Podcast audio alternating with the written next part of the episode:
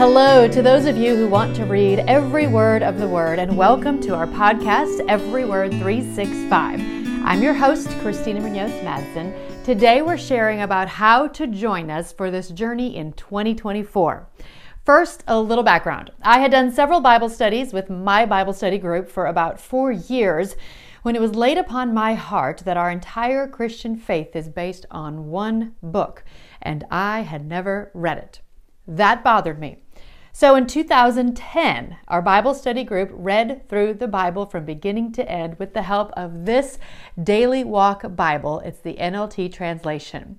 Did we have all the answers at the end? Of course not. But was it a life changing experience that opened my eyes and taught me more than I ever could have imagined? Absolutely. Since then, I have taken eight other groups through the Bible, so this will be my ninth time doing this, and I'm so excited to see what God teaches us this time around. I promise you, it is different every time. If you've already gone through this study, please share your thoughts, comments, share this podcast, and talk about what it was like for you. Or if you haven't made it through the entire Bible yet, just try again. And if you're not sure if this is right for you, I encourage you to pray about it and of course, ask me any questions that you might have. Here's how it works. The first step is getting this Bible. The actual reading assignments are listed at the top of the page on each day's reading. Now, my Bible looks a little different. It doesn't even have a cover, so you're going to have to go to the link to find out what it looks like, but it is the Daily Walk Bible, and we do the NLT translation. Would it be possible to do this study with the Bible you currently own? It might be possible, but it would be difficult. Many of our daily discussions come from the summaries and devotionals in the daily assignments. So it'd be easy to get lost if you're not able to read along. I've included two links of where you can buy the Bible online, but you're going to want to get it ASAP. They usually go on back order once we get closer to the new year. So each day you simply read the assigned reading. There are readings six days a week with one day off a week, although there are reflection and worship pages on those days off. So, what I do is send out an email every day to go along with your reading assignment. It's not really a recap, but more of an encouragement to keep you going. I'll share more information about our readings and do my best to share what jumped out to me and what I learned each day.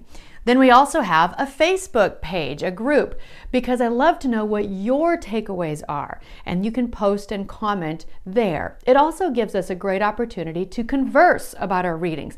Let me be very clear.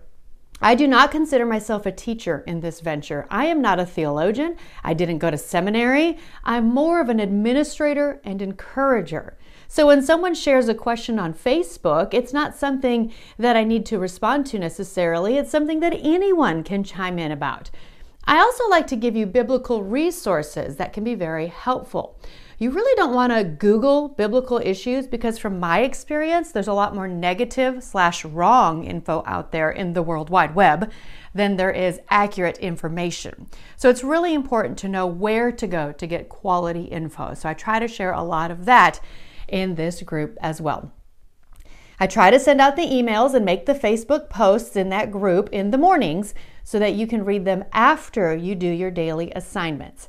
And let's be honest, the daily assignment is much more important than my emails. It's just a way to try to keep you going, again, as my role as an encourager.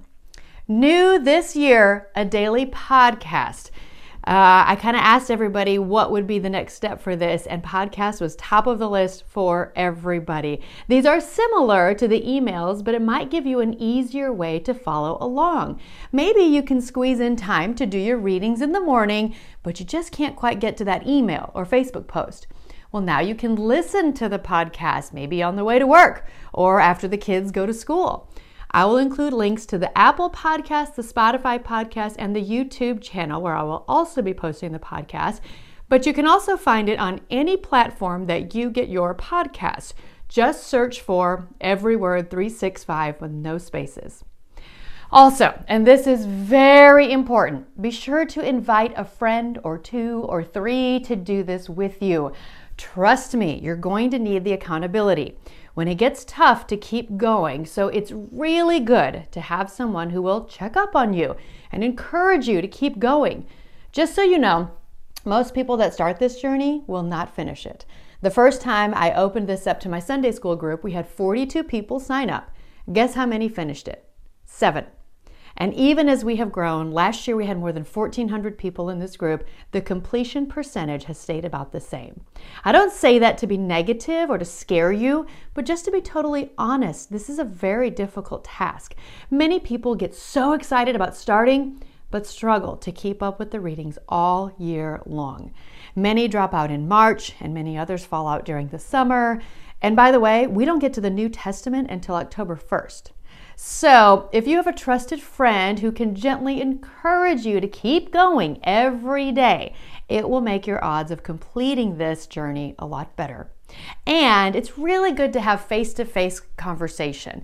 And it's so important, especially with so many people in this group, because we won't be having in person gatherings, but you can have in person gatherings, maybe weekly or monthly, with the people that you choose to do this with. I hope that all makes sense. Be sure to send me the email addresses of your friends that you that want to join you so I can get them added and send them the link to this podcast. I also want to give a huge shout out to our podcast sponsor, Travel with Friends, because without them, the podcast would not exist. So if you like to travel, be sure to check out their website to learn more about how they can make your travel dreams come true. I also have one more opportunity for a business to partner with us. So if you own a business or know of someone who does that would like to partner with us as a sponsor, please let me know. That was a lot of information. I hope it all makes sense. If not, my email address is always in the podcast description, so you can always ask me more questions there. And uh, sign up for the emails as well as the Facebook group. I want to close with a quote. I will be sharing more about my story and my faith journey as we go through this. But when I was young, the Bible was just something that sat on the shelf collecting dust. But as I got older, I didn't want to be told what to believe by a pastor or Sunday school teacher. I wanted to learn for myself what was in the Bible so that I could know I was being taught biblical content. Charles Spurgeon once said, A Bible that is falling apart usually belongs to someone who isn't. Maybe that just makes me feel better about my Bible because it barely is being held together. But seeing as how this is what my Bible now looks like, I couldn't agree more with that quote. So pray about it, talk to your friends about it, and I hope to see you on this journey for 2024. Thanks for listening and happy reading.